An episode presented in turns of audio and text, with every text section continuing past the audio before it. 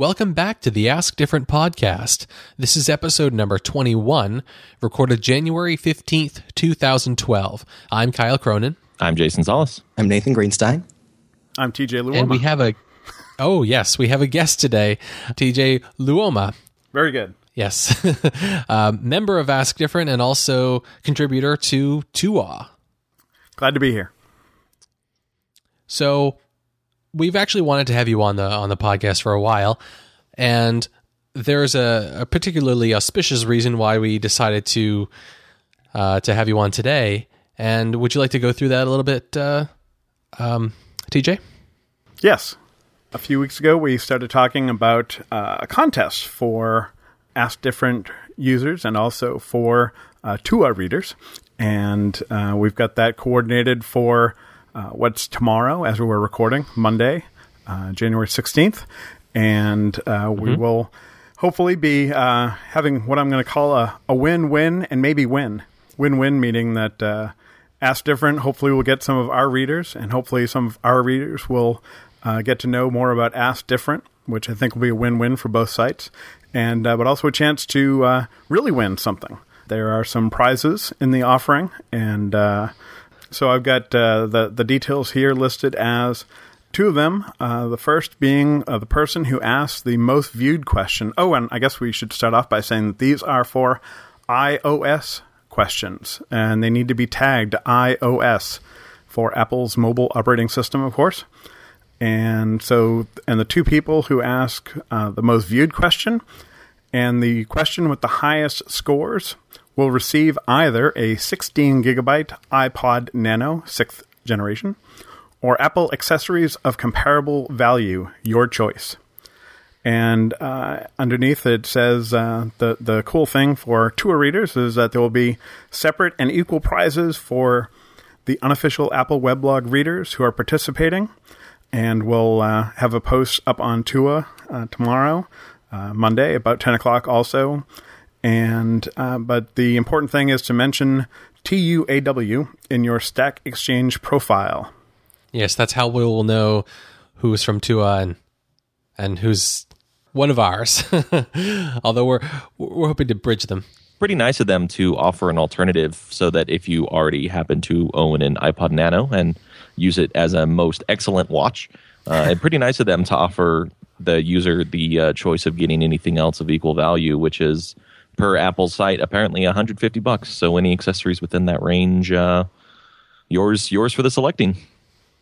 Yeah, and it's cool too that one of the other rules here, which again I assume will be on the, the site, says that uh, anyone is eligible regardless of geographic location. Uh, of course, we've got readers uh, all over the world, as I'm sure you guys do, and uh, whenever we run a contest, it's very often the case that we end up limiting it to the U.S. because it's just easier but it says uh, if you live in an area of the world where it's too difficult for us to ship you a prize, we'll figure something else out on a case by case basis. So that's cool too, and I'm, I'm glad to hear that.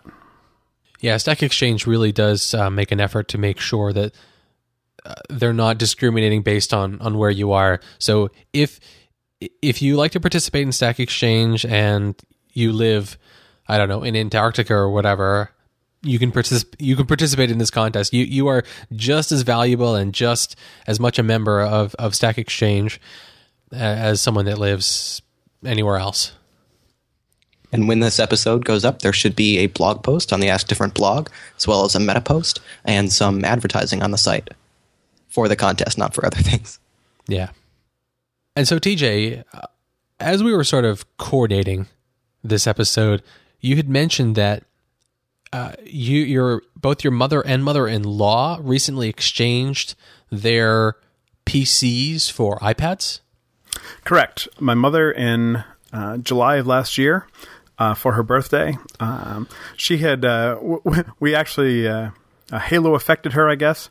Uh, she had started out playing Words with Friends on my original generation iPhone uh, which of course didn't have a, a, phone contract, but she was using it as an basically an iPod Touch, and uh, she was playing Words with Friends. And uh, I've got a niece uh, who plays, who's uh, and of course my wife and I both play, and so she was doing that. And as she got more and more comfortable with it, there were other things she wanted to do, and of course I had my iPad and she had a laptop that she had bought, I want to say about four years ago. And of course, instead of taking my advice on what she should get, she went to Best Buy with the Sunday Circular and bought on price and bought a Windows Vista laptop that she's hated since day one. And now the battery doesn't hold a charge, and so she didn't. She never used it anymore. Uh, it became a big hassle for her, and she didn't really like it. She she's online at, at the office, so if she wanted to email us or whatever, she could do that there. But um, we finally got her to. Um, I'd shown her my iPad, my iPad, and also uh, I had a, I guess what they're calling the Kindle keyboard. One of the things we were thinking of was whether or not she'd like uh, the Kindle. And uh, when I showed her the Kindle, I also showed her the iPad, and she said, "Oh, I really like this. It's a little easier to use than than the um, iPhone." Uh, and uh, so she got into that, and that's now her. Uh, she still has the laptop, but it, it sits in a bag, uh, and that's her primary device. I've showed her how to use the camera connection kit to get her pictures off of it, and it's just been a great transition for her. She absolutely loves it. And uh, matter of fact, last night she and I were iMessaging at around midnight. She was asking about a couple of things going, and uh, we've used FaceTime together, which has been really neat. Uh, she hadn't ever done anything like that before, and uh, so that's worked out really well.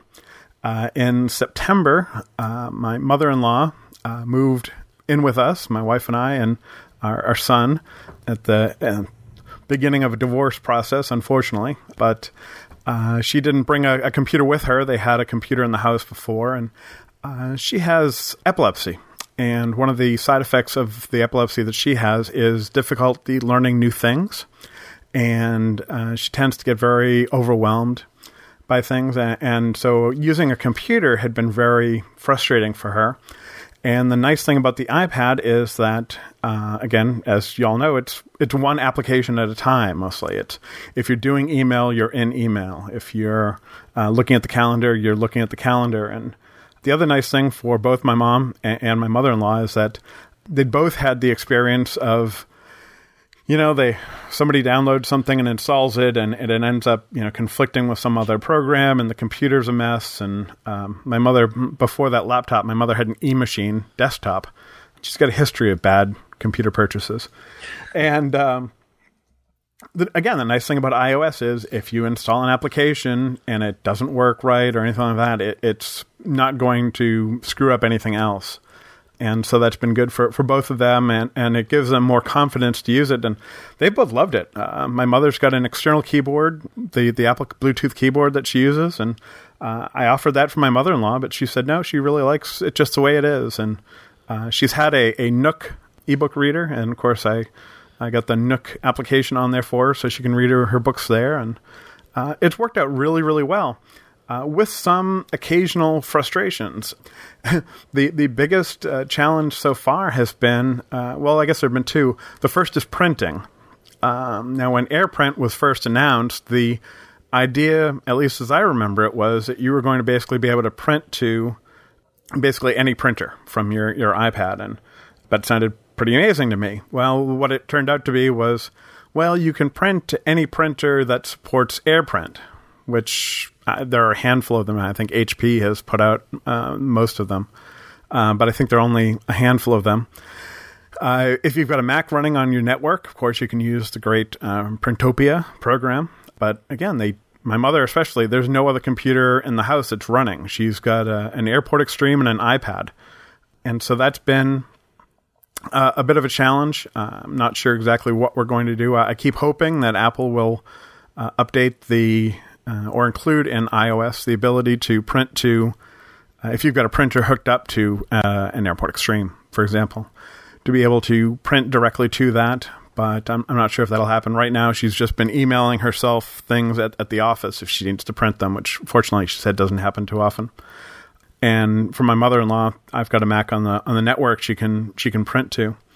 And the second thing has actually been uh, Gmail both my mother and mother in law have Gmail accounts, and uh, that's worked very well. And of course, iOS integrates really well. But if you want to set up, uh, if you want to do things like set up filters, um, you can't, as far as I can tell, even if you go to uh, Gmail's website in mobile Safari, you can't get to the filters. It, it recognizes that you are on an, an iOS device and it will basically give you some very limited settings about, I think it's vacation settings and also a, a mobile signature. But other than that, there's not much that you can do. And uh, I suppose I, I could have set them up with iCloud email addresses, but Apple's history as far as their web stuff, especially their, um, especially their email stuff, is not so great. So I think that's about as much as um, that's a sort of general information as far as, as moving that. Overall, it's been a wonderful uh, change for them, and I think it, they're both going to use these more and enjoy them more, and worry about them less. You know, I, my mother-in-law especially is terrified about screwing things up, and having her own iPad where you know she, as I said to her, you really can't screw this up. And with iOS 5 being able to back up to iCloud automatically and being able to do even system updates without hooking up to a computer. I think is going to be really great for, for folks to do this um, as an alternative. It's one of those Yeah, things lo- that I you could really call like a real missed opportunity with Gmail is that, or with Google, is that uh, that since their Gmail app is just a wrapper for for an alternative way to get push notifications, is that they could have really stacked these maintenance tasks into the application be- a- and leave the leave the minimal view, the mobile view for Gmail the way it is. That'd be great, but to kind of do this out of band stuff um, in an app would have been perfect. But they decided to just kind of wrap, wrap, wrap some Chrome on it and call it call it a call it a browser that has local device hooks to be able to actually send you notifications. Right, and I and the think- same thing with their Google Voice application. You know, that's the, there's a whole bunch of things. But if you want to, if you really want to use Google Voice on the iPhone, you'd be much better off getting one of the third party applications than than Gmail's own, than Google's own, I should say. I think you can override the mobile interface and go with a regular desktop interface, but that's actually it's a little too much for the iPad. It's it's very JavaScript heavy. So I think that you can go in there, but it's definitely not an easy thing to do and it's definitely not something that you'd want to uh, necessarily let your mother or, or mother-in-law try to try to mess around with. So there there is definitely improvement uh, to be done there. Very much so, and, and oh, I've got a browser. I can set the. Um, I use iCab on the iPad, and you can change the user agent, and of course get the the regular view. But even for me, it's very difficult to manipulate on on the screen. So, missed opportunity, I think, is a good Right. good way to put it. kind of kind of also also like Google Docs on on the iPad. It's just you you can get kind of the basic interface, but it's so terrible to use that you never actually want to use that. Google wants to be this, you know, that Google wants to be your cloud. And the iOS is hugely popular. You would think that they would say, hey, this is an application, you know, this is a device we want to support, especially the iPad. Uh, for Google Docs, man, I mean, would anyone, if you've tried to share or, or even work in Pages, you know, Pages on the iPad is great until you want to get something into it or out of it. Uh, and Google's got the opportunity to fix that problem, but they they again missed opportunity. They haven't taken advantage of that at all. Yeah. So actually, that that does bring up an interesting question. So you you are a writer for TUAW, so you do a lot of uh, writing professionally, and you also mentioned that you have a lot of text editing apps on your iPad. Um, would you want to go into that a little bit? Sure. Yeah, I'm I'm, I'm actually pulling up my, my iPad. I think I've got. Uh, let's see. I th- I counted them at some point, and I think the number was thirty-seven. I've got two full. Wow. scre- I've got two full screens, and then three or four on on the second on, on a third page rather, and that that does include pages, which um, you know again isn't quite a text editor, and there are a couple of others that that do some more heavy duty things. Uh, that, but a lot of them, a lot of what I've been looking for is a a really great text editor. On the Mac, I use uh, BBEdit for just about everything. Although I've again I've got some other text editors, but I could I could live in BBEdit and be happy. I have yet to find a an iOS text editor that I love. There are a lot of great features on a lot of them, uh, and the of course now the problem I have is that um, I remember that wow there was this one application that that did this, and then it's like okay well which one is it? Um, you know that if you do a lot of markdown stuff, there are a couple of applications that will give you on the screen a uh, an extra line above your, your built-in keyboard where it gives you the uh, some access to the brackets and um, parentheses that you might use a lot. I know WriteRoom does that. And then you get other. This is actually why I started collecting so many of these. Is one of the things I, I want to do is make a, uh, some kind of a list or chart that explains what these applications mean when they say things like, uh, "Oh yeah, we support Dropbox." Well, supporting Dropbox, uh, which by the way I think is an essential thing for any editor to do on on the iPad, can mean anything from when you're done writing, you can manually export your what you've written to Dropbox, or it can mean things like uh, again, I think Write can open any file in any folder. And a lot of them have uh, a specific folder that they want you to use, and um, they can access things there. But a lot of them, again, you have the ability to save to Dropbox, but you not may not have the ability to open a file from Dropbox that you know was created not in your iPad. Some of them do you know great things with uh, previewing uh, Markdown if you want to see how it will look in uh, HTML, uh, and others of them you know have other features that they do. Uh, you know if you want to be able to do different folders and searching and all this but I think the you know as many uh, I can't remember who I was reading now, but uh, someone not too long ago said you know that first first they had fart apps, then they had Twitter apps, and now we've got text editors. Uh, but I think the I think the market is still open for a great text editor. That you know for me it has to do Dropbox syncing. You know two way. I need to be able to open a file on um, pretty much any folder on Dropbox. It needs to support TextExpander uh, I couldn't live without TextExpander on my Mac. I really couldn't live without it when I'm trying to write on my iPad. And uh, yeah, supporting Markdown is kind of a weird thing uh, because, I mean, the whole point of Markdown is to be a, ba- a plain text format that can be tra- changed into something else. But you get some of these that will do, you know, as you're writing, uh, that will do some previews. Uh, you know, if you do the two asterisks, that will bold bold a word or a sentence, or uh, if you're making a list uh, with bullets or numbers, we'll sort of format that a little bit. Those are nice things, but really, you know, again, the, the point of Markdown being that you're starting with plain text that you can open anywhere, and that's been the nice thing about being uh, by using Markdown, using plain text, is I can switch between these applications pretty readily, pretty easily.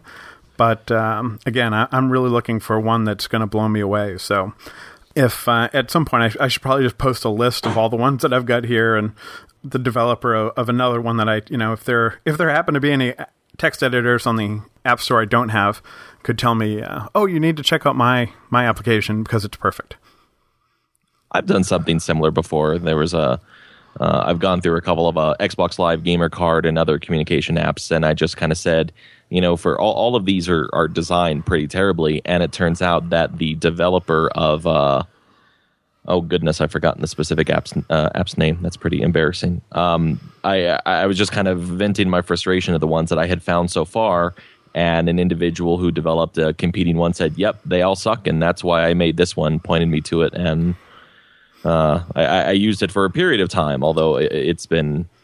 I think that particular version has been obsoleted with some of the changes Xbox Live has made, but it was it, it was just nice to have a recommendation direct from the horse's mouth and still work quite successfully. Um, is there a? Would you say that there's at least one specific iPad writing app that you most frequently go back to when you're in that situation? Uh, Write is probably if I if I you know somebody forced me to pick one right now, I would probably pick WriteRoom. Um, I'm looking through here. I think Elements is another one that I've I've used frequently, and I, I don't know if this counts or not, but Simplenote. I, I end up doing a lot of writing in Simplenote because it syncs automatically and without any um, effort on my part. I don't have to do anything to it. Uh, unfortunately, about two versions ago, it started crashing when I launched it. And as soon as it, it's amazing, you know, they've, I've heard about them doing experiments where you know monkey will go in and they'll push something and they'll get a pellet, and as and uh, as soon as the pellets stop coming, they'll stop pushing the button. Well, as soon as an app starts crashing on the, uh, I just will will stop using it. Um, Absolutely. However, I I saw uh, they just released an update. I think in the last week or so uh, that was supposed to address some of that, and it also said that they were laying some groundwork for some uh, increased stability. So I'm hoping that uh, that will be worked out soon. And um, I love Simplenote; it's been great for me. Uh, and again, that that syncing is just killer. Um, so that's probably the one that was on my dock for a really, really long time. As I need to write something down right now and, and be able to find it later. That that whole uh, the whole spiel about the level of Dropbox accessibility is something that's actually kind of interesting because I've looked into that before when I was kind of formulating a general app idea, and it's one of those things that's kind of it's a good choice to be able to support an app being completely sandboxed to its own directory and not being able to break out of the higher level. But the problem is that it's a developer choice, and the the theory, at least in my mind, goes that if you have an app that may be may be nefarious, like oh, enter your Dropbox for data backup. Well, why why, why would I want to do that? Right. Uh, in order to kind of prevent it running away and doing something doing something you don't want it to do, uh, it can be written in such a way that it's locked into this specific sandbox. The problem is that's a developer decision, and so the developer can do. Uh, as far as my knowledge of their API is aware, the developer gets to choose that, and the user doesn't, which doesn't particularly solve the issue because as soon as uh, if the developer writes it in such a way that has access to your the entirety of your Dropbox hierarchy, then the the the security aspect of that, the security benefits of that, have not been gained. Yeah, that's absolutely true. And I, I, I've thought about things like I put all my text um, documents in, in, a one subfolder in Dropbox, and thought, well, I'll I'll point a couple of different applications at the same folder, and then I can use them. And one of them just uh, absolutely refused to use a folder that already existed that had files in it. And another one said, "Would you like to, you know, basically delete all these files and start over?" And I'm like, "No." Uh, no, no. uh, well, at least it asked you in that situation. Yeah. So that's um, you're, you're right though. It's it's you know optional sandboxing. It isn't going to protect you from someone who's try, out to to try to do something nasty. Mm-hmm. Yeah, Dropbox definitely should have more granular controls to say this app would like to access your Dropbox. Do you want to let it into the entire thing, or do you want to just let it see a particular folder or set of folders? And that way, you could try out these apps that well I, I, guess kind of if you're getting it through the app stores on on either mac or ios there is kind of a basic assumption that apple has checked it out and that it's not totally going to just steal or delete all your information but uh, it, it would be nice to be able to be sort of initially cautious with it and say well i have not had enough experience with this app yet i don't want to let it ha- have free reign over my entire Dropbox folder, and to and to um, provide limits uh, that are enforced at Dropbox's end and not uh, just a random decision that, that the developer of that app itself uh, made. That's a really good point, but uh, I, I, have to I have to start off by saying, uh, as someone who gets a lot of email from developers, developers have found a lot of ways to try to get things past Apple's screening process. And, you know, again, 99.9999% of the time, these are, are very innocuous things. remember a couple years ago where was a Camera Plus had the thing where you could use the, the volume buttons for a, a shutter release. Um, I've another developer again, I can't remember who, you know, said something along the lines of, "Well, if you if you want if you want to send us the your device ID uh, tap this icon 10 times and it will open an email that will, you know, and you've got to send the email. It's not going to send it on its own, but all of which makes me think that, you know, if you've got developers who are doing this for good reasons, there's certainly the possibility that, um, you know, you can, you could put code in there that says, you know, the 10th time that this runs or, uh, you know, eh, if this runs on the third Tuesday in January, delete all the user's files. Again, the good thing with Dropbox is you can go back in and get those back, but I don't trust Apple's ability to protect me just because they're dealing with too many applications and that they have to. I mean, it's already a painfully long process to get apps updated. Um, and I, I think they do some protection, but I don't rely on it to say, oh, well, it's in the App Store, it's got to be safe. Um, it's Well, certainly not as I- nearly as bad as like Android, but Yeah, well, I was I was not so much thinking that Apple would necessarily catch this initially, but if it later came out at, at some point that oh yeah, this app deletes all your all your files or or or whatever, um, that Apple would very quickly pull that from the App Store, and so you know if you see that if it's if you see that it's been around at least a little while and that people have been saying mostly positive things about it and it's in the app store then it's probably okay to install. But again i, I would like the ability to not have to uh, do that you know, proactive checking and just to say to dropbox yes you know give it access but only access to these kinds of things. And a lot of services will do this. You know facebook you can say exactly what you want it to, to access. Um, twitter i believe you can opt out of certain things or uh, Twitter's on the developer end Oh, too. yeah, but- at, at least it'll say at least when you're authorizing it it'll say exactly what it will access. Yes, yeah, that's really Um, helpful. yeah. And developers have the uh, ability to request less access. So if you see something some twitter app that has requested they they they want to read all your tweets and see all your people that you're following and read all your direct messages you can say wait you know why do i need why does this app need all this access to uh, to tweet when i'm you know listening to a song or something Right. And there's a lot of details on this whole argument, and one of them is the fact that uh, Apple is, to the best of my knowledge, the only company that has not used a uh, installed application wipe feature. Uh, we know that Android has done it a couple times. Uh, there was a uh, 19, 1942 that Amazon, uh, uh, yeah, that Amazon wiped from Kindles because it was an unlicensed version that well, some that somebody put on there. That did, uh, yeah, thank you. Um, remember, Okay. uh, yeah, Amazon Amazon wiped an unauthorized sale in unauthorized distribution of 1984, which was the ultimate in irony concern, concerning the subject matter and everything else. And then Android's wiped. Uh, what was it? It was like a free wallpaper app that was sending all of your personal information to who knows where. Russia. Um, yeah. yeah and uh, apple apple has wiped apple has delisted applications for you know disagreements like the camera plus example you were making uh, and other uh, the the flashlight with tethering and numerous other proxy and what other applications I'm but aim. they've never taken them back off the, they've never taken them off a device you've actually installed onto Right. And I believe they've got the, the ability to do that, but they've never used it.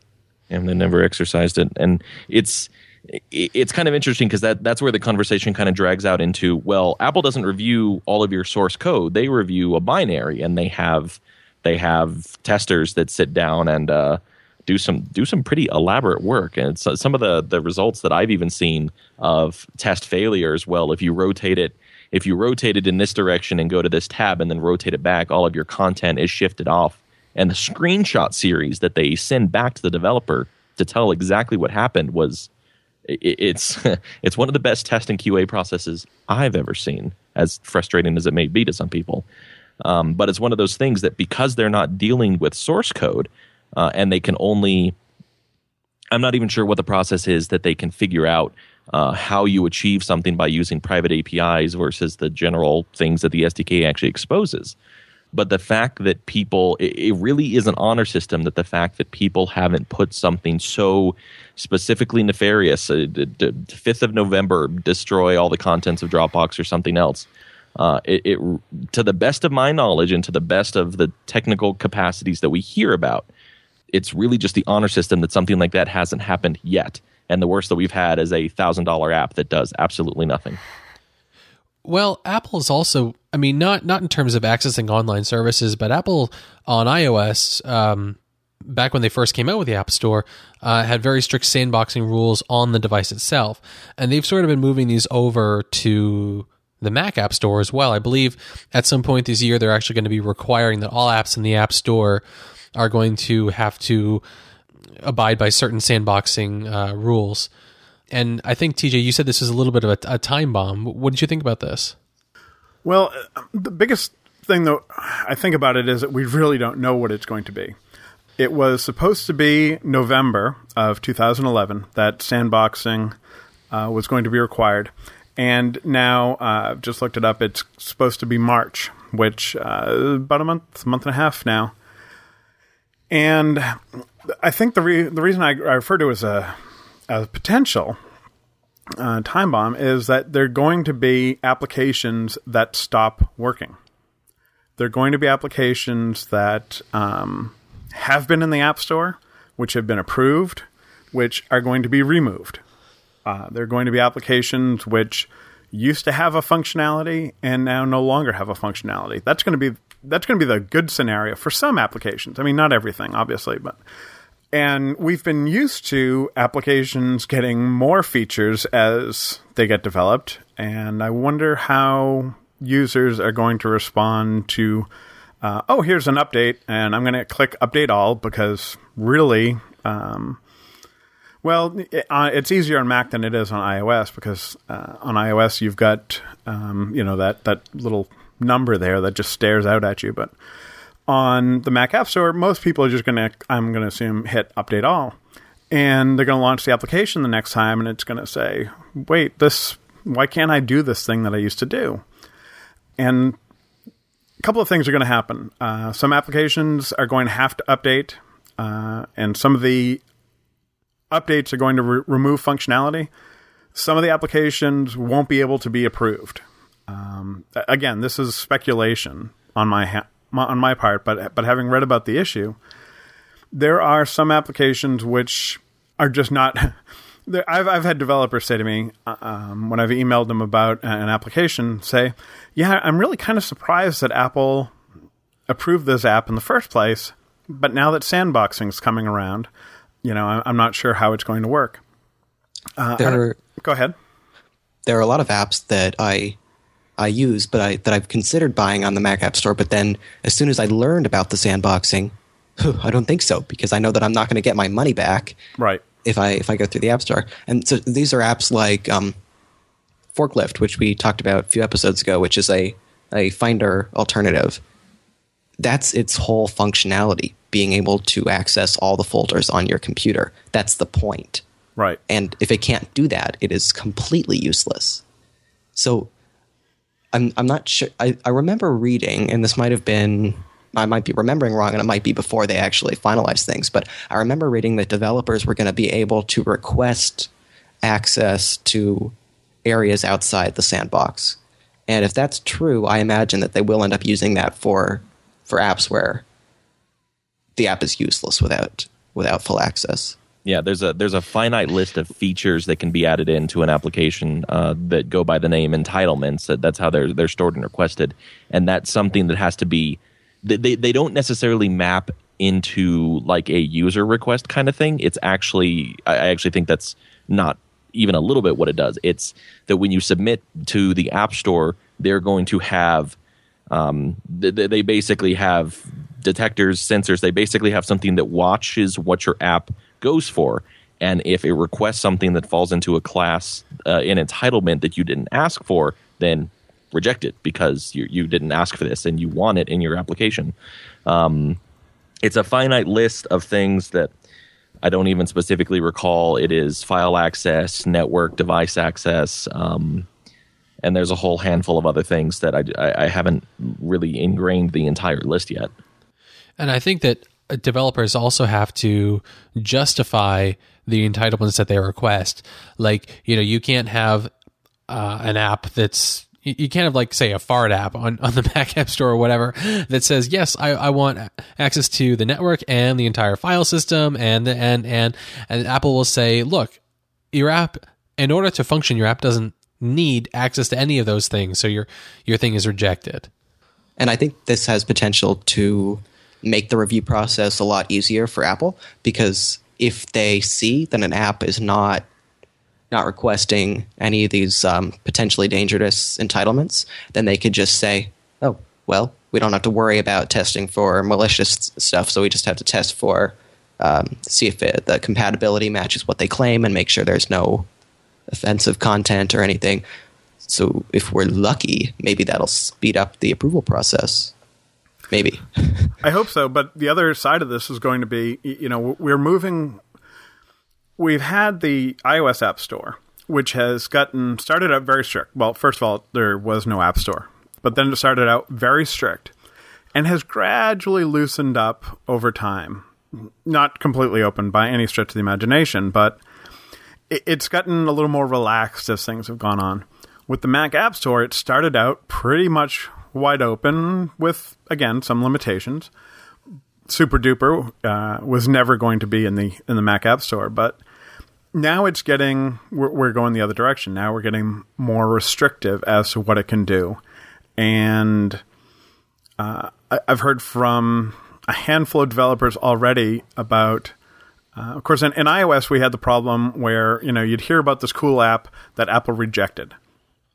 On the Mac App Store, I haven't heard many applications being rejected, but I have uh, heard from a handful of developers who have said that uh, uh, they've submitted updates for uh, their application, and, and, Apple has just it it appears Apple has just sort of put their updates in a in a drawer, and the update isn't getting uh, it isn't being approved, and whatever problem it is that the application is having, uh, that application is now getting more and more bad reviews because people are finding out about these problems and eventually, I know of a couple apps that the developer has just pulled because you know they couldn't get any any updates uh, approved, and it was clear that Apple was um, what do they call it? The pocket veto.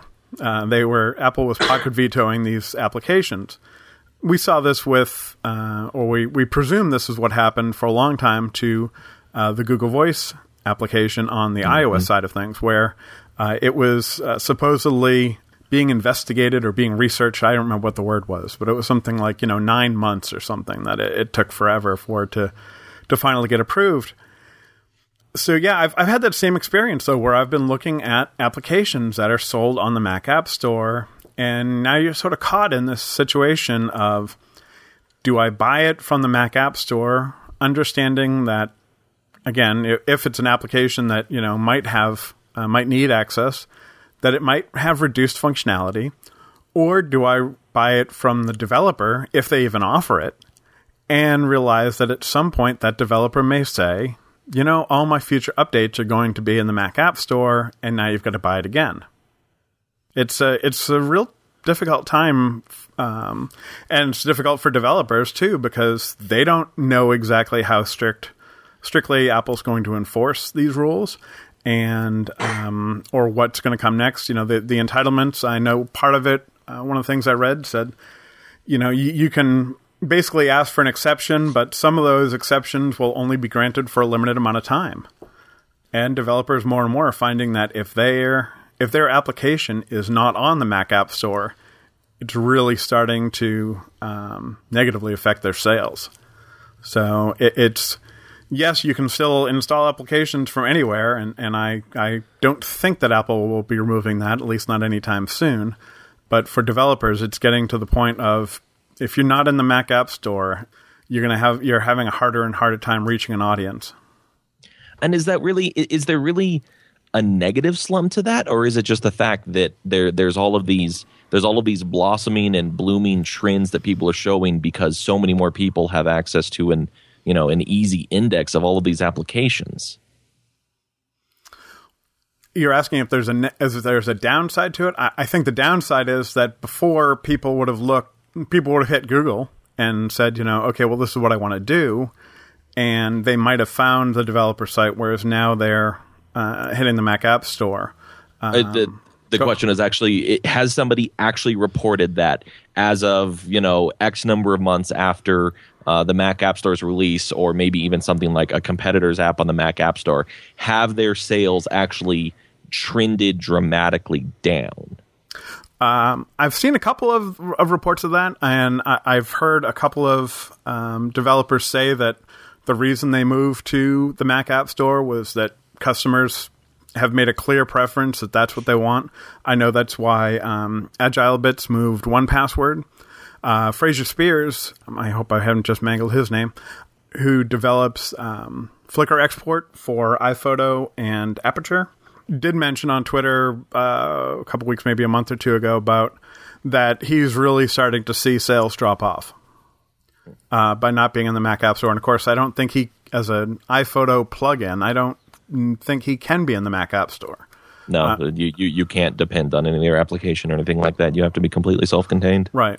Um, TextExpander again. I, you know, I mentioned a while ago about being uh, you know utterly dependent on on TextExpander, and of course they moved their application from being a preference pane to being an application. I believe they did that uh, in at least in part uh, because they knew that the Mac App Store was coming, and preference panes are one of those things that can't be in the Mac App Store. Uh, mm-hmm. But what happens to TextExpander if all of a sudden they can't access text in other documents, in other applications? I, am I'm, I'm not suggesting that's what's going to happen. I, am assuming they're you know well aware of this, but I know again, AgileBits you know redeveloped or changed how 1Password works in a fairly dramatic fashion. I believe uh, you know again trying to be prepared for the transition of the Mac App Store. They're going all in on the Mac App Store. They're they're going to. I don't believe they're selling uh, 1Password at all, except on the on the Mac App Store. Uh, the 3.8 series you can still uh, download, and if you own a license for it, but 3.9 and following is going to be Mac App Store only. Uh, there's a, I mean, that's a browser plugin essentially. That's um, again, I, I I know they've got smart people there who have looked at this, and, and you know, I'm hopeful, as I think they are, that because they've separated out some of the functionality from the application that you download from the App Store and the browser extension that you download from the website after you've run the app. I, I again, I'm just worried about some of these companies who have gone. Uh, you know, let's say example for that TextExpander, all of a sudden finds out that you know they're out in the cold they've got no way to know that you've purchased TextExpander from the Mac App Store. And now we're going to have the reverse problem of, okay, well, we're still going to sell this on our website, but you're going to have to buy it again. Um, and I don't know how they work around that. And again, I, I'm I don't want to be alarmist. I just want to say this is within the realm of possibility, if not for these applications and for others. Lingon, Lingon, L I N G O N Mm-hmm. Uh, it's an application I've used a, a, lot for working with the launch daemon process in uh, OS 10. Version two of that was great. You could I could set things up that when any user logs in, this these certain programs run. I could edit ones that um, well, Lingon three now uh, is restricted to just things that run in my uh, home uh, application. Now that's an edge case. I mean, that, that's not an application that a whole bunch of people are going to want to use, but you know, that's an app that, that's lost a whole bunch of functionality already, and, and I think we're going to see more of those. Kind of surprising to me that Rogue Amoeba decided to jump onto the Mac App Store with uh, Piezo. I I assume it to be pronounced. yeah, we, because... we need a whole pronunciation guide for the Mac world, Mac universe yeah. now. Yeah, and the fact that that one of their one of their notable fallbacks is that with those apps that have already made the jump to the sandbox, they are incapable of uh, of capturing of hijacking. And come March, they're that that means that they're not going to be able to access pretty much anything. I, I, don't remember if their details said that when in the sandbox they can get back out, but basically Piezo is going to be limited to what uh, browser sounds via Safari and other browsers. It's going to be limited to iTunes um, I assume basically Soundflower or anything like that can't be directly managed by Piezo itself. It, it, it, was just a really strange time for them to actually decide to go ahead and try to get into this game, considering the very dramatic limitations that exist. And the fact that they've got a you know, this sort of superb product in Audio Hijack Pro, but I guess that's complicated enough that uh, that they figured they needed something simpler. Yeah. This sort of reminds me I wasn't quite around for it, but I've heard stories about the transition from Mac OS uh, 9 to the Mac OS 10 era. And I've actually been playing around with Mac OS 9 a little bit recently because I, I recently got it installed on uh, a Power Mac that I have. And one of the things that is different about between the two is that Mac OS 9 did not have protected memory. And so this enabled a whole cottage industry of applications that would literally hijack other applications, read and write with from within the other application's memory um, to add functionality or to to change stuff. And in the transition to a, a protected uh, memory system in Mac OS 10, a lot of people were sort of lamenting the fact that these applications were no longer possible. Uh, but then you sort of saw that some applications did die out, but others um, instead of being a more parasitic, um, uh, having a more parasitic uh, uh, relationship between the app that it, the app and the app that it was sort of hijacking, uh, there was a more cooperative relationship where the, the, the maker of the other app said, "Well, look, I'm gonna, I'll actually develop a plugin architecture, and we will provide a, a way for." Uh, to to get uh, other other apps to to run and, and access some of our features and, and, and change some of our stuff. So that sort of spawned the the whole you know everything's a plugin era uh, right around the time I think this was a little before Firefox, but that was kind of a, a, product of that of that era. And I think we'll probably see something similar now, where maybe TextExpander may not be able to access every single place where you're entering text on the operating system, but this will probably just mean that if if you write a text editor, one of the features that it quote has to have is some sort of uh, TextExpander a plugin or uh, a little mini version of TextExpander built into uh, the application itself. So I think that yes, we may see some particular kinds of apps go away, and yes, there will be a certain pain period between what we have now and where we're going. But ultimately, I don't think that it's going to be I don't think we're going to look back and say, "Wow, man, we sh- we really had a great back in 2011." You know, I, I wish we could go back to, to, to those days where we didn't have sandboxing. No, I well, think you're right. I, I think that the transitions transitions are always difficult. Uh, you know, I'm, I'm thinking back to uh, even a, a, more recent transition from uh, uh PowerPC to, to Intel, and, and a couple of people who were just they had built up uh, applications and everything like that, that that really took advantage of the PowerPC architecture, and um, you know they were, uh, uh, to put it gently, they were screwed by the fact that you know they were now uh, Apple was moving to the Intel uh, platform. Nobody looks back on that and goes, "Man, I wish we could get PowerPC apps uh, or PowerPC processors back." Um, so yeah, no, I think I think in the long run this is going to be great for the Mac community. It's just the transition is going to be bumpy and I think it worries developers and users should at least be aware of it. For me, the the TextExpander example, there are apps like Google Chrome that aren't text editors, but that I end up using TextExpander very heavily in. So besides uh, code editors, I think Chrome is where I use TextExpander most between filling out web forms and moderating Ask Different.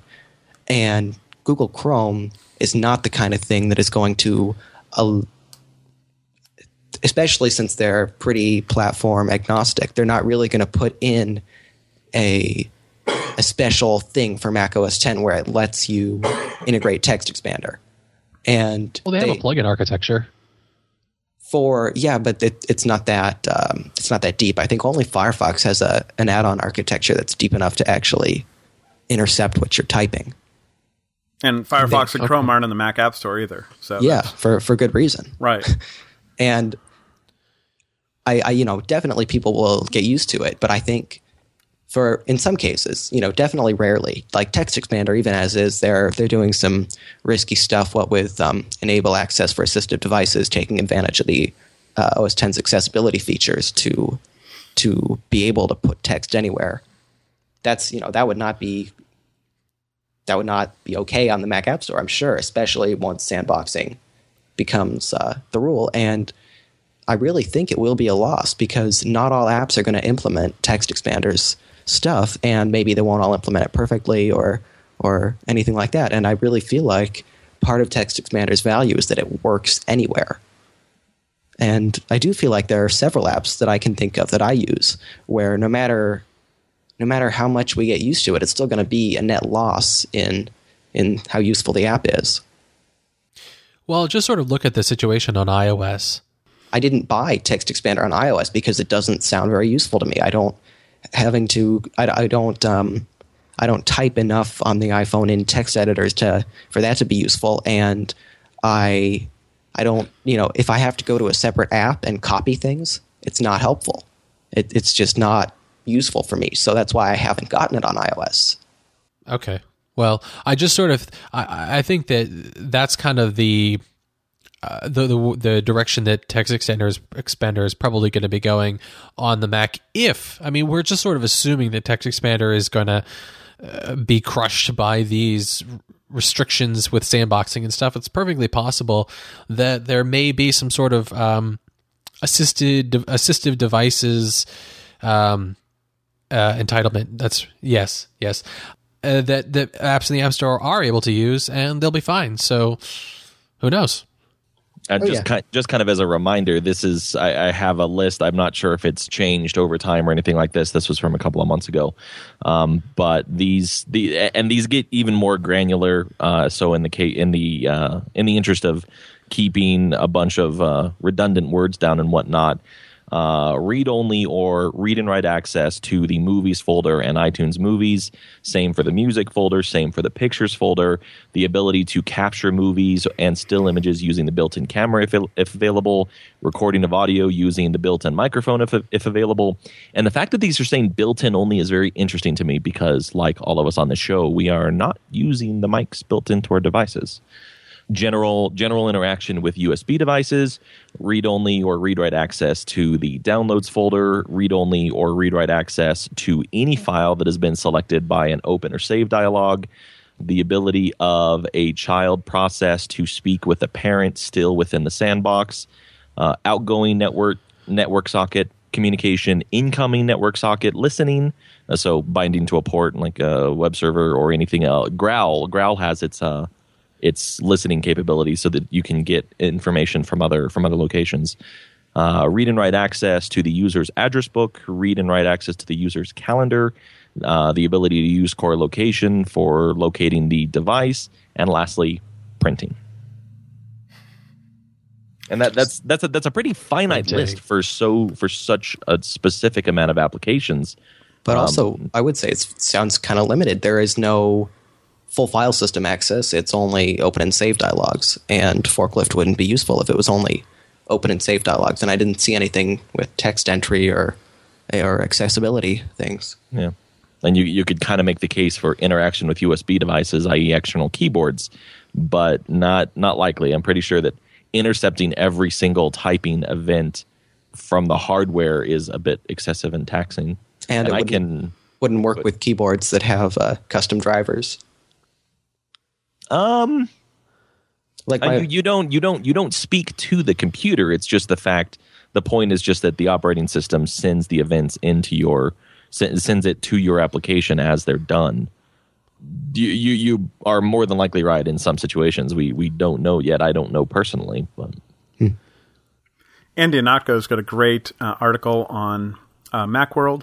App sandboxing risks eroding the Mac's identity, uh, which he talks about some of these things specifically with uh, scripting, um, Apple scripting, uh, which is always something I've wanted to do more of. But uh, that that's a, a good if if you're listening to this part of the show and, and you're kind of struggling to understand it, that might be a good spot to, to start with because he does a good job of, of explaining some of these issues too.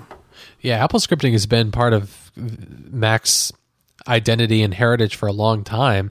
Uh, I was surprised to see it was on it was uh, it was on Mac OS nine, but um, apparently it's been there, been there for even longer than that. it outlived HyperCard. yeah, well, it's based on HyperCard. It's Did it did it only come afterwards? well, I don't know afterwards, but it's um the language is based on HyperCard, the syntax at least. I I think Apple discontinued HyperCard when they discontinued OS nine, but uh, Apple scripting was is there on OS nine, so at least they were concurrent for a while. they're continuing to to release updates to AppleScript with the operating system. With uh, Snow Leopard, there was a lot of updates to uh, to what you could do, including uh, AppleScript Objective C bridge, so that you can kind of make full Cocoa apps with AppleScript. I don't know why you would want to do that because it's really painful, but you could. And then in uh, Lion, there's even more stuff, including um, including the ability to call all of the built-in methods that would be available to a an, an Objective C app in an AppleScript app. So I, I was actually impressed that they continue to support this this fairly old system that's not particularly popular as far as I've seen. I like it. and it's there, there's a lot of uh starting starting with something that is generally considered more friendly to programmers as AppleScript and kind of branching out. It was a pretty big deal. Like uh, uh, uh OS 10 has had a Perl scripting bridge for I, I, don't even want to guess how long. Python, I assume, to be more recent, and it was a pretty big deal in the Ruby and Ruby on Rails communities when Snow Leopard shipped with not only Ruby and uh, possibly also a Rails instance built in, but the fact that uh, MacRuby has been picking up so much steam, and the fact that all of these uh, all of these programming languages continue to exist and have been developed by Apple in such a way that they actually have those same features. There is the ability to communicate with or generate full GUI apps out of uh, after hooks provided uh, provided by the framework, and those and something based on those languages um, well, iOS started allowing third-party uh, sort uh, application generators into the store. I'm not. I'm not really sure if something developed in a scripting language as opposed to Objective C or whatnot would be allowed in the Mac App Store. I've really never heard that conversation before. I saw a conversation about that on the AppleScript Objective C mailing list a while ago when the Mac App Store was announced, and the consensus then was that well, nobody's actually tried it yet, but there's no reason it shouldn't work, that it shouldn't be approved. Yeah. And so, just as a quick plug for Nathan, he has a great series of articles uh, learning AppleScript that you can find on the Ask Different blog. That's apple.blogoverflow.com. Hopefully, he'll be writing more in the future because uh, they're really informative and, and, and just shows how easy it is to get into it. I wanted to turn a little bit to our question of the week this week. Uh, for our question of the week, it is What are some best practices for a family sharing a single Apple ID? This was asked by user 16653. That yes, that's their actual name. They haven't changed it yet. They actually came over from uh, from TUAW. The, the account was created on the same day that the a whole bunch of uh, we we got a whole bunch of great new users from from TUAW from the post that uh, that TJ wrote, and it goes. My family shares an Apple ID, and I can't choose whose contacts I want to sync uh, with when I set up iCloud. For example, I own a Mac and an iPhone, and I want my content to only be synced between my Mac and my iPhone. Instead, everything, including my contacts, gets jumbled and duplicated together with my parents' PC and my family's iPhones. Because of this, I have three different instances of my sister in my contact book my mom's version, my version, and my other sister's version. Does anyone have any advice on how we should go about organizing our content and Apple ID? Any thoughts? Well, the good news is you should be able to change some of that. There is, um, if you go in underneath the, uh, in your settings, I'm actually looking at my iPhone now as I'm doing this if you look under in the settings application, yes, there's a setting for iCloud. Um, and there you can decide whether or not you want your contacts to sync. Uh, and then you can go under Mail Contacts Calendar, and there you can add an iCloud account that will sync contacts and calendars as well. So I think you should be able to uh, go in and I think you should be able to go and, and decide which contacts get synced and which don't. The the really nice thing Apple has done, which kind of surprised me in uh, iOS 5 with, with iCloud, I really expected there to be a a single logon where you'd put in, you know, what is your Apple ID, and Apple would automatically use that for iCloud, for Mail, FaceTime, messages, and the App Store. Uh, whatever else uses Find My Friends and Find My iPhone, I guess, also use this. They've really provided a lot of different places for you to define an Apple ID. Uh, you can use a separate one for the store. You can use a separate one for messages to send you. The app is called Messages, but if you want to send an iMessage to someone, we've faced this in our family. My wife and I uh, share an, an, Apple ID uh, for uh, purchases from the App Store, and that worked perfectly fine until we got iOS 5 with uh, messages and, and, wanted to send iMessages to each other. And of course, then we needed separate Apple IDs for that. Uh, I also, um, well, with her knowledge, I always preface this because people sometimes think it's a little creepy. Um, but I've, uh, my wife very often, uh, she drives uh, two hours to school. And I would very often use Find My iPhone to see where my wife was. Um, and of course, we use the same Apple ID. Now we can do that with Find My Friends. And um, as I said, she always knew that I was doing that, so it wasn't a problem. It just saved her from me calling her and saying, So, where are you when she was driving through uh, commuting traffic? But now that you can go in, uh, for example, my uh, mother in law has a separate um, list of contacts uh, where she was uh, not particularly technologically inclined. I didn't particularly want to give her access to my um, list of contacts. Um, on the other hand, my wife and I do want to have the same contacts because otherwise, you know, we're going to have to, we're going to spend a lot of time duplicating effort, uh, sharing that information. And, you know, I'm going to have to ask her, well, hey, do you have a cell phone number for so and so? Or did you know that so and so's cell phone number changed? Or so that, that there is the ability to, um, to go in and to put your Apple ID in a bunch of different places. And I'm really surprised that Apple's done this. That they also do this on the Mac, but um, uh, and, and, it's great. It's well, it's great, especially for me because I accidentally have three um, Apple IDs. Uh, even before any of this happened, and I've got an Apple ID which is my um, name, and then I have my, a, my name at Gmail, and then I have my name at me.com. And at some point, Apple started automatically um, putting at me.com. I think this was on uh, if you logged into the me.com site. And somehow or another, I created this separate account and uh, managed to purchase a couple of uh, iOS applications under a different account. And so now I've got applications, a couple of applications I own under one name, and uh, most of them are under a different one. Uh, and there is absolutely positively, I have asked many times, no way that they will uh, merge Apple IDs. Uh, so I think they recognize the fact that people are going to want to use this, and so far they've been pretty flexible about it, and I hope that continues. Yeah, I'm in a pretty similar situation that I paid for MobileMe in order to have Find My iPhone. Um, and apparently, in doing so, I did it under a distinct Apple ID using at me.com, where everything else I've done is at mac.com. All my iTunes purchases, all my everything else is uh, at mac.com. And so I get to be, as a, as a result of those same options, I have at mac.com for quite literally everything and only for iCloud backups and um, Mail too is enabled, but I don't get anything going to that address.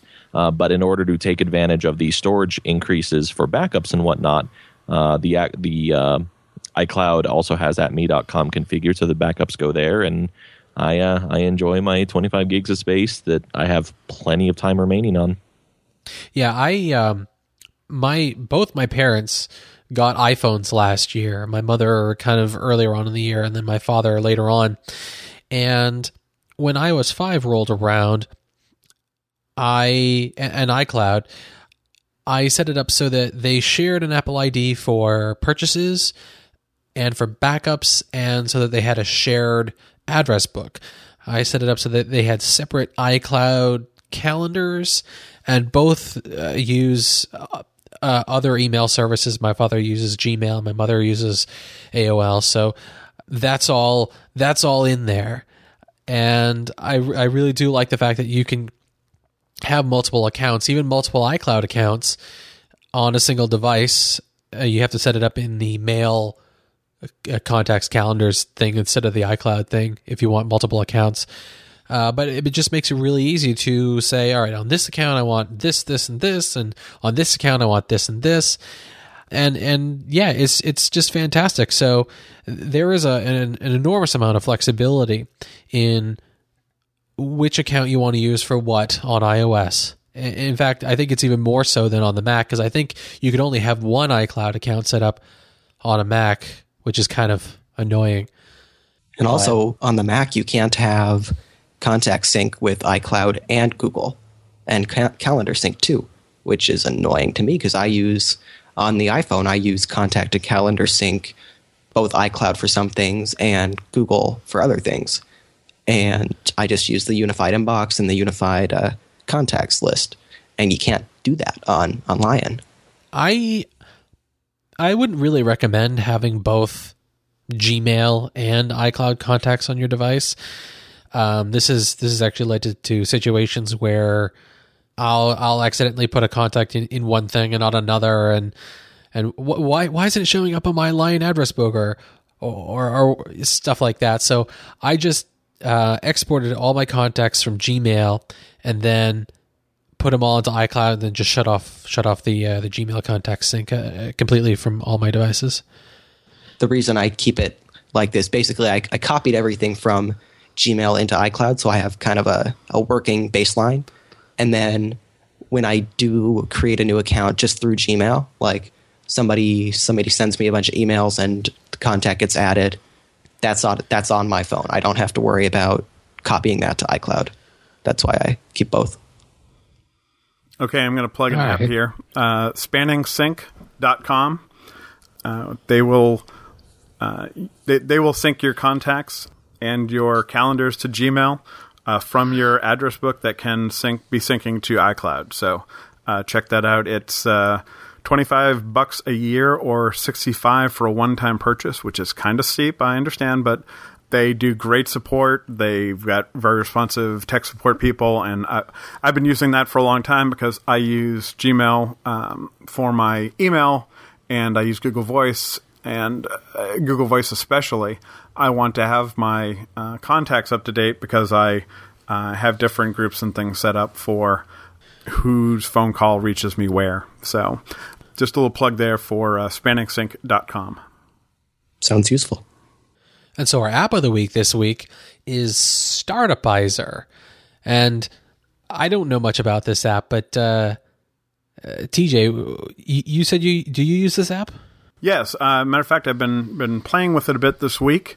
It's from it, it's available on the App Store. There's uh, if you start up I Z E R, um, there's a six dollar version and a free light version. Uh, if you want to uh, check out the application, uh, you can go to Gentle Bytes. It's b y t e s dot com and uh, see some of what they have there. Um, this this application does sort of what I've tried to do and what I've seen other people try to do. Uh, I remember seeing a, a macOS uh, 10hints.com post about uh, I think someone who'd either done an AppleScript or uh, another way to do this. That was me. It was. That's awesome. yes. Um, it's uh, uh, it's just one of those things that, that we've tried to do. As a matter of fact, even in my brief stint in Windows, um, I had uh, a program, uh, two programs actually, Startup Monitor, which would tell you whenever somebody tried to stick something into your startups, and Startup Delayer. And what Startup Delayer did is, is much what Startup Startupizer is doing here. It, it lets you separate out applications into, you know, usually if, if you have applications which uh, want to start when you log in, you, you, log in and a, a, you know a bunch of things start bouncing around in your dock.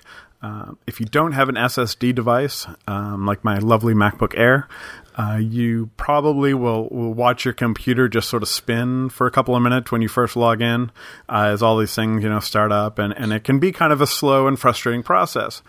And so people have tried uh, various different ways to uh, work around this, and usually by saying, okay, well, let's have this application launch and then uh, you know I want uh, you know a, 10 second delay, and then I want next application, so on, so on.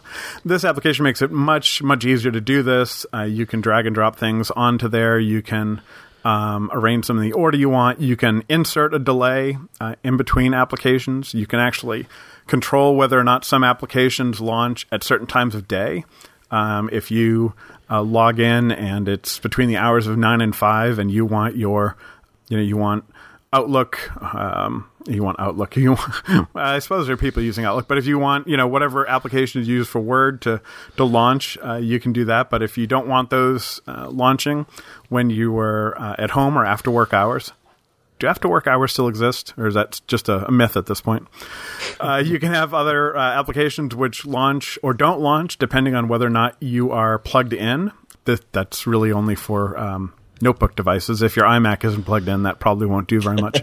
um, and they, uh, it, it, one of the nice things about it is that when I log in, I see the uh, Startupizer application starts and it gives you about 10 seconds i think before it actually runs.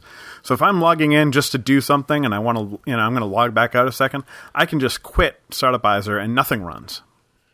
And i think you can also do that if you hold down the shift key as you're logging in but i never remember to do that so.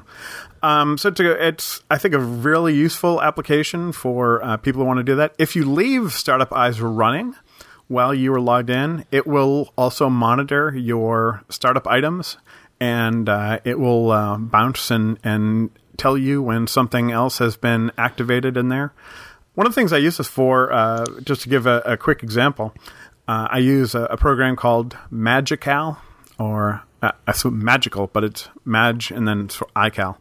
M A G I C A L. You'll find on, on Google and it's a menu bar program that shows the date and the time, and it's a lot more easy, a lot easier to configure than the built-in options. But one of the things it does is it it ends up shuffling around your your menu bar and makes everything jump all over the place. Well, I want that to launch first because I you know the fewer things it has to jumble around. And then the second thing I want to launch is LaunchBar because I, I pretty much can't use a computer that doesn't have LaunchBar on it. And the last thing I want it to launch is uh, Mailplane, which I use for my email because um, that's probably the first thing I'm going to need to check, and it's going to take a few you know minutes to to get up and running. So I'm going to leave that to the end, and, and I know when I see the Mailplane window appear, my login process is done. Otherwise, it I mean things just sort of launch. Uh, you know, they all sort of fight for resources, and, and whichever one wins is the order they start in. Uh, as I mentioned, there's a light version, which is free. Uh, so you should check that out and see if it does what you want. But you know, again, uh, the, the the pro version, I guess, is uh, or the the non light version is uh, only six bucks. So the premium version, the premium version. Yeah, I was listening to Marco uh, Arment talk about. Instapaper as a premium product on the Five by Five Build and Analyze podcast, and I was amazed that we now live in a day and age where I think his application is five dollars. Um, so I guess at six dollars, we're now at, at, at extra premium. Um, but it, it, really is a useful app. I, I did notice that um, it's supposed to be able to control whether or not an application is hidden when you log in, and I did notice that that, that does not always seem to, to hide the app. Uh, I think there are some ways that you can tell an application when it launches, "Hey, you should hide," and I think some applications just ignore that. So, but that's a, a minor thing, really. Um, but so give the give the light version a, a try. I think it's uh, definitely worth checking out, especially especially if you don't have an SSD uh, based Mac. Uh, and, and, you're used to, um, you know, waiting a long time for, for your things to, to happen when you log in. So, and it's also got some other options I didn't mention about as far as, um, you know, you can hold down Control or Alt and have different things launch like that. So it's a it's a pretty handy uh, application there. So gentlebytes.com startupizer. I've got a quick question about sure. app. Do you know how well it works with Resume and Lion? If you've got a bunch of apps open and you've got uh, you you checked the remember open apps box, right? Right. How does I I I, th- I think those have to take precedence, right? Yes. So how does it work? Um, well, see now now you're you're getting into my geekishness. Um, I have disabled Resume on my Mac, and I've actually written a, a, script that when I log out, it, it throws away all the Resume information of the application. So I can't I can't uh, really uh, answer that for you. I, okay. I, be- I, believe the answer, however, though, is uh, that when you when you log in, uh, that your login items are processed and so if Startupizer is one of your startup items in your in you know the regular system preferences, and, one of the nice things it'll do is when you first launch it, it will say, "Hey, all these things are in your um, regular startup. Do you want to move those over? You want to import them, and it'll let you do that on a. You can import them all or just a few. So that, but it will run um, when you log in, and other applications that have already been that were running that are being resumed. Uh, I believe will will resume as well. I, I, don't think it interferes with that at all. It's a it's a new application, so I believe that it is. Um, matter of fact, I'm going to check real quick here.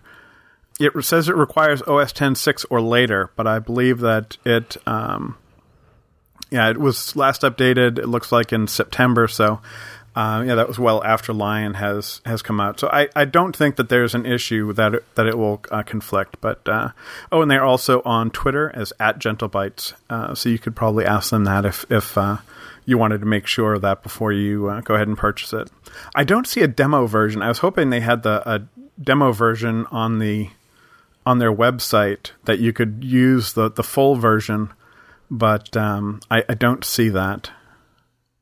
I really wish the App Store would let well, you. They've got the light version, right?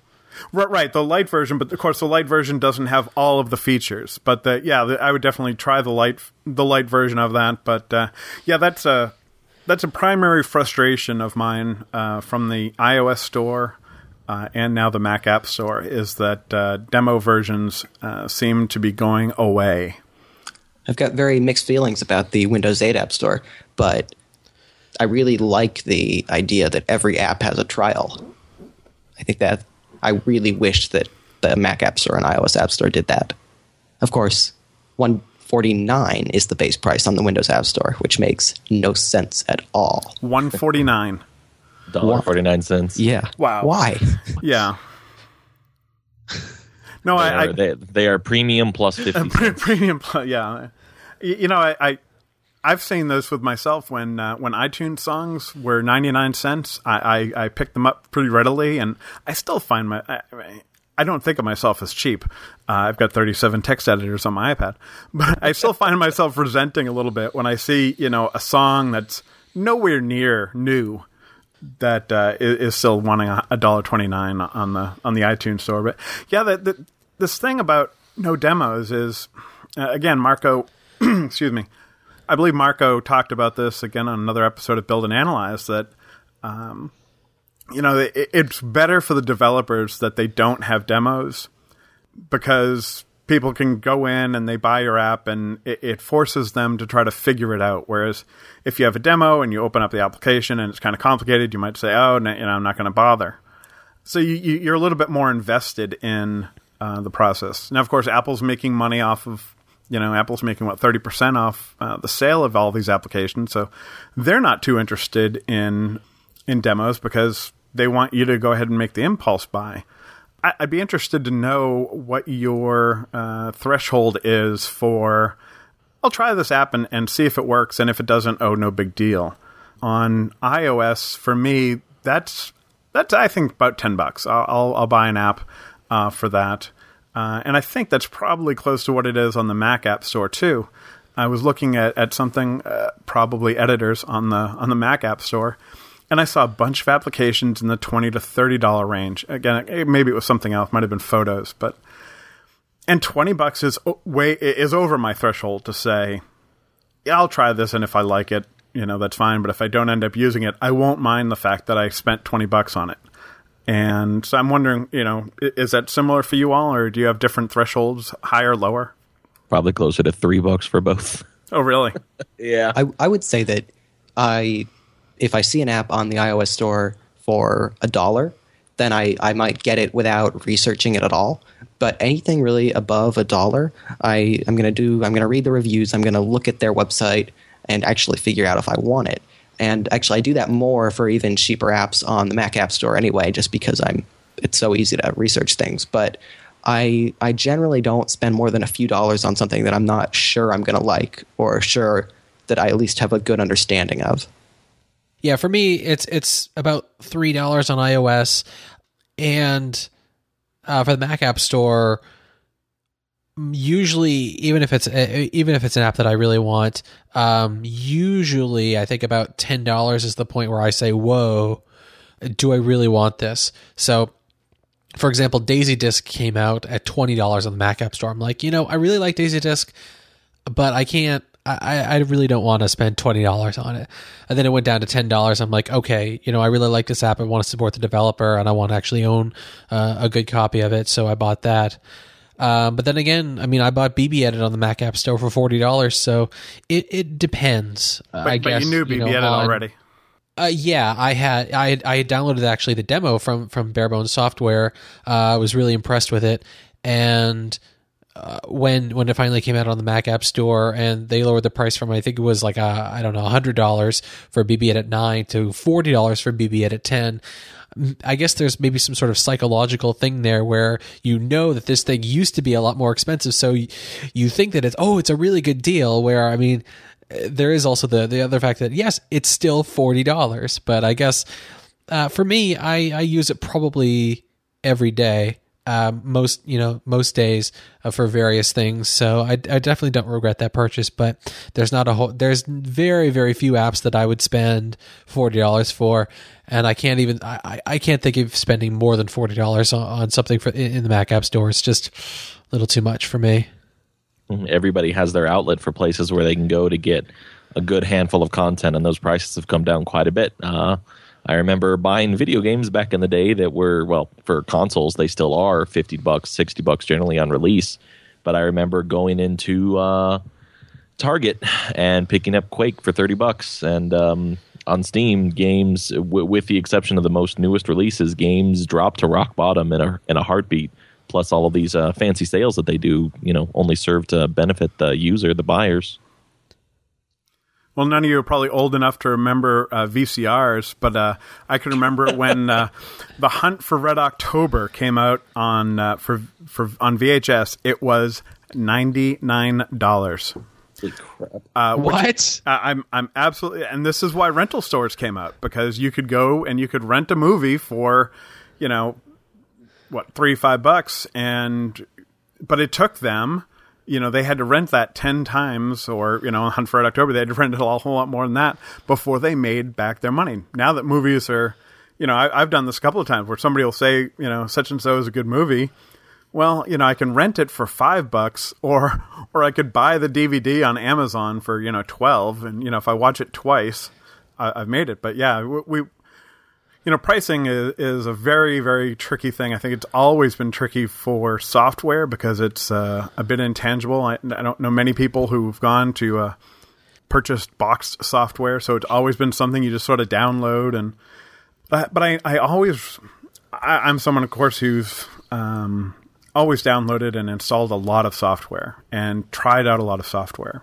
And I, I, I find myself more and more, you know, I'll look at the Mac App Store and I'll say, okay, well, you know, I want to try this or I don't. And at first, I was going to a lot of developer websites to see if they had a demo version. And it became so rare that I stopped doing it. And actually, just this past week, I found out that uh, an application I had bought on the uh, Mac App Store not only had a um, not only had a, a demo version, uh, but had educational pricing, which I would have uh, qualified for, and uh, I could have gotten it cheaper uh, if I'd gone to their website. And of course, they would have gotten you know money directly from me instead of thirty percent of it going to Apple. And uh, it also turns out that it didn't work as well as the application. The first application I bought, I was looking to to find duplicate files on my hard drive and uh, bought two applications and ended up using one of them. And the one that I didn't use was the one that had the demo. So, um, but it, it, you know, it's one of those things. If I had been able to download this and try it for five minutes, I would have known, you know, that this doesn't work as well as the other one. And uh, I think that was actually fifteen bucks. But I was frustrated about the fact that I, I knew I had a whole bunch of duplicate files on uh, on a Drobo that was telling me that it was running low on space, and I knew I had to do something. So I, I impulse purchased a couple of different applications. Now I could go and I could ask for my money back, but uh, I'm not going to do that. You forgot the the third option. The third option in your list of movies for the the routes that you can go to pick up a movie. Oh yes, uh, Netflix. uh, do, do you remember the part where I said I was on satellite internet at home? Uh, mm, I, Ah, I am right. on satellite internet at home, which uh, just recently it was very very exciting. My daily quota went from 200 megabytes a day, 200 megabytes a day, to Let's five let that one sink in a little bit more. to 500 megabytes a day. Um, Oh. Yeah. Um, so yeah, and it's the the latency is it, you know friends don't let friends use satellite internet. Um, unfortunately, when we moved to our house eight years ago, the cable line ended a mile from our house, and, and in eight years, it has not progressed an inch. Our neighbors, uh, I'm in Ohio, and we have neighbors who are surrounded by Amish uh, who have DSL, and uh, the Amish don't have DSL. The, my friends do, and uh, we, Oh, we, we, we are in a neighbor uh, a neighborhood of of uh, doctors and folks, uh, other other professional folks. Um, we're about three miles from the hospital, which was one of the big employers in our area, and, and we can't get DSL or cable. So, yeah, it's it's pretty painful. As a matter of fact, when when Netflix doubled their price, uh, I was one of the handful of people who dropped the streaming option, which I used to use sometimes at the office, and and I just get discs in the mail now from Netflix. So I, I am I am the one percent, I guess, when it comes to uh, Netflix, and uh, I, I'm probably the customer they want to get rid of. Yeah, I, I, I didn't mean Netflix. I meant uh, Qwikster. Yeah, that. Uh, ooh, yeah. No, no, that, that that name that name had the shelf life of old cheese. I mean, that, that name, Have you looked into maybe getting like a radio link to your neighbors that have DSL? uh, uh, well, no, those, those are actually friends of ours, but they they live, you know, about. 15 minutes away so but i actually know somebody who works Oh. at AT&T and and he told me last year that uh, they were supposed to be upgrading our box so uh, our the little box that our phone service comes through. And so about once a week i go to AT&T uh, DSL page and, and put in my address uh, again using TextExpander to fill in my address.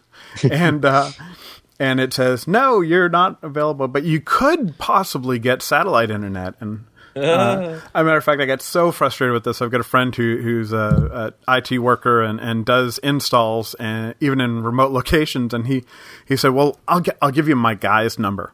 And he gave me his guy's number, and, and I emailed him and I told him where I was, and I said, "You know, what what can you possibly do for me? Because I'm I'm desperate for decent internet."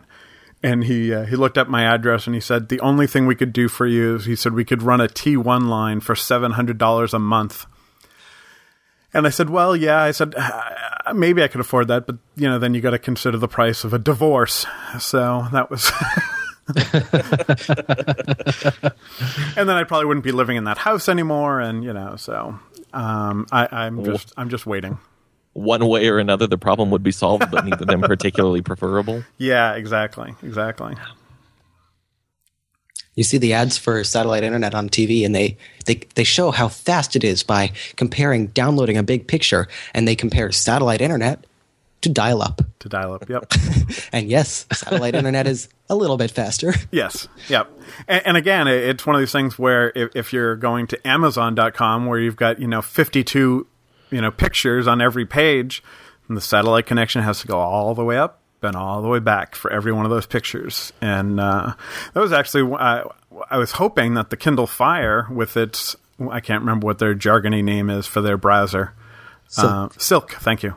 Um, I, I wondered if that was going to make a difference, um, and and I can report that it does not. Um, so, uh, yeah, I just I find myself I- I've got a text file on my computer that called "download at the office" for things like YouTube videos and other and other high uh, high bandwidth issues. So,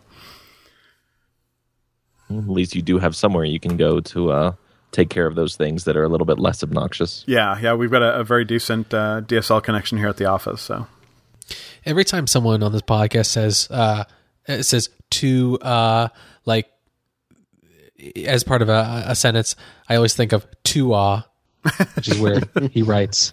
right. Yeah, okay. All right, well, this has been the Ask Different podcast. You can find TJ's articles on tuaw.com, and his own website is luo.ma. That's L U O.ma. Uh, TJ, thanks for being on the show. Thank you for having me. It's been great to be here. And of course, uh, be sure to participate in the the contest that's going to be going on starting I guess it's it's tomorrow based on the day that we're recording, but when this comes out today, so go go participate. Uh, just remember, ask questions include the iOS tag, and whichever question gets the most votes will get a prize, and whichever question gets the most um, views will also get a prize, and uh, we'll also have prizes as well for for two listeners. So that'll be that'll be fantastic. And so you can find our show in most podcast apps by searching for Ask Different Podcast. Our direct RSS link and show notes for this and all our episodes are at apple.blogoverflow.com. You can reach us anywhere on Ask Different or at podcast at askdifferent.net. Thanks for listening.